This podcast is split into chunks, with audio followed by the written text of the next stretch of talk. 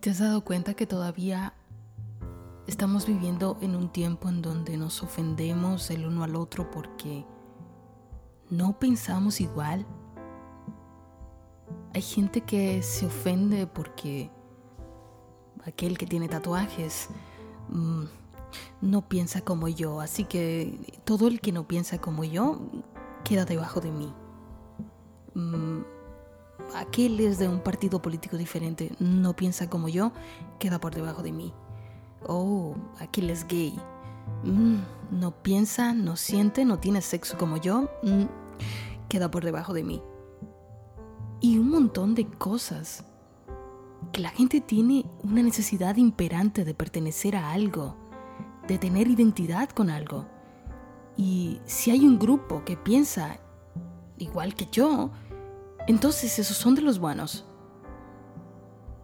Automáticamente todo el que no piense como yo entonces es malo. Y es la cosa más estúpida del mundo. ¿Y sabes por qué ocurre esto? Porque queremos cambiar el planeta con base en una mentira. La mentira es que creemos que somos nuestro cuerpo y que somos nuestra mente. Veamos, si tú eres el cuerpo, y ese cuerpo nació blanco. Oh, entonces ya tiene ciertas ventajas sobre el cuerpo que nació negro.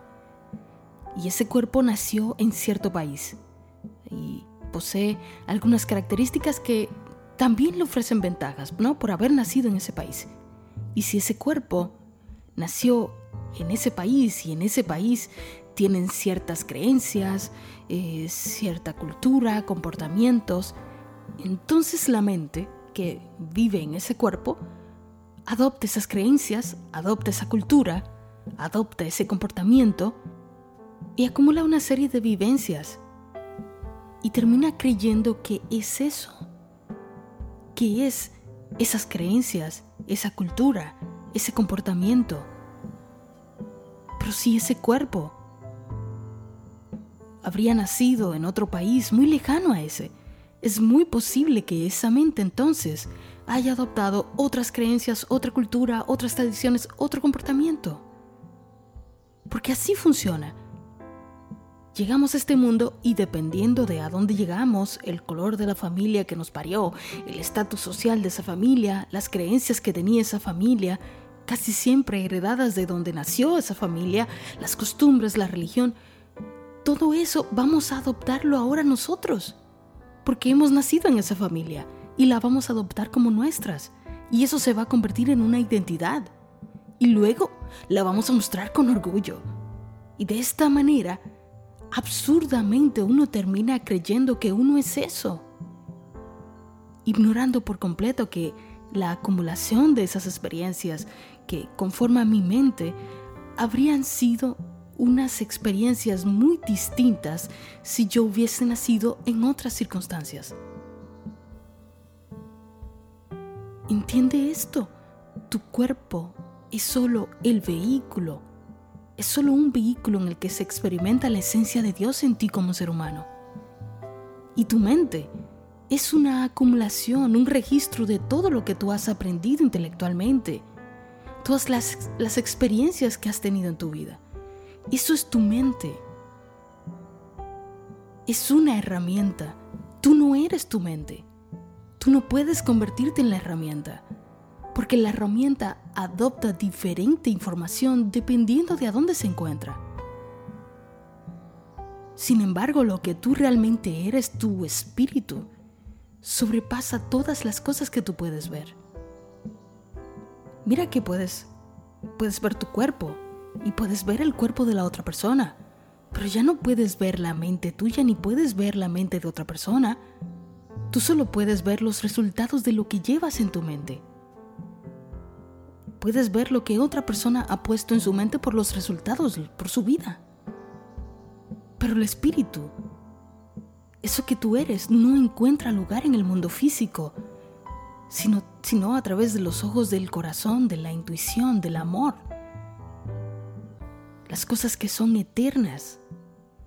Porque las cosas que son del cuerpo las entendemos con el cuerpo, pero las cosas que son del espíritu hay que entenderlas con el espíritu. Nuestro mundo no necesita más líderes. Nuestro mundo no necesita más gente inteligente, más gente de influencia, más celebridades. Ya nos hemos metido en bastante lío, en bastante problemas a causa de que la gente está intentando ser muy intelectual, pero sin una gota de sabiduría. El mundo necesita de más gente que sea capaz de verse tal y como es y de ver al otro tal y como es en su esencia natural. Y para que esto suceda yo no tengo que ir y humillar o pelear con otros porque no piensan ni sienten como yo. Si eso resolviera el problema, entonces ya todas las marchas, peleas, guerras, protestas que se han hecho en el mundo ya habrían acabado con todo el asunto. Pero no, es, es todo lo contrario en verdad. Porque mientras más yo peleo contra algo que no quiero, que no me gusta, más lo veo y más lo siento en mi mundo. No es tener razón lo que hace falta en el mundo, es tener conciencia. ¿Sabes lo que significa la palabra conciencia? Significa darse cuenta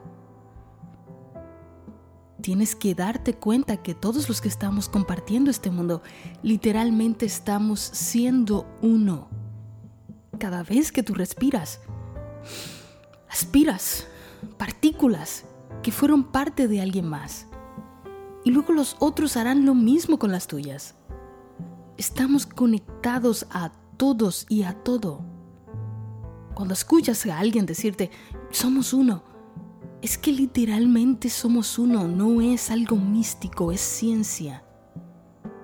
Pero la mente sigue creyendo que somos el cuerpo y que Dios, como si fuera un superhumano, nos ve y nos juzga igual. ¡Qué absurdo! ¿Qué pasa si tú amas profundamente a un amigo y de repente te dice que se siente atraído por su mismo sexo? ¿Qué pasa si te dice que es gay, que es homosexual, que es lesbiana, ¿qué vas a hacer? ¿Ahora vas a amarle menos? ¿Vas a juzgarle porque se siente diferente a ti? ¿Sabes todas las implicaciones que hay dentro de la mente de una persona como para que te sientas en el derecho de decirle lo que está bien y lo que está mal, sintiéndote superior e inclusive usando a Dios para hacerle sentir peor? Qué absurdo es medir toda la vida a través de nuestros mediocres ojos. Y qué absurdo medir a Dios con el tamaño de nuestra mente. No te atrevas jamás a pensar solo con la magnitud de tus experiencias sobre algo o sobre cómo debería ser la vida, cómo debería ser aquel, cómo debería ser este, cómo debería ser aquello. Puesto que el creador no se deshace de su propia creación, ¿con qué autoridad lo haces tú? Más allá de todo lo que tú acumulaste en tu cuerpo, en tu mente, está la verdad. Encuéntrala, búscala, búscala como se busca con pasión, porque cuando lo hagas, podrás ver con el ojo del amor todo aquello que una vez tú condenaste. Solo así y desde ese lugar se puede decir que se ha vivido, puesto que la vida no es, no es una lucha entre tú y yo, no es una lucha entre unos y otros.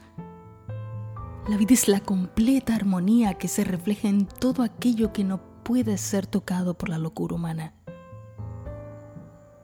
Cuando tú encuentres ese lugar, quédate ahí, quieto, en plena quietud, observando y luego haciéndote parte de esta increíble experiencia llamada vida. Porque cuando lo hagas, vamos a necesitar a más gente como tú.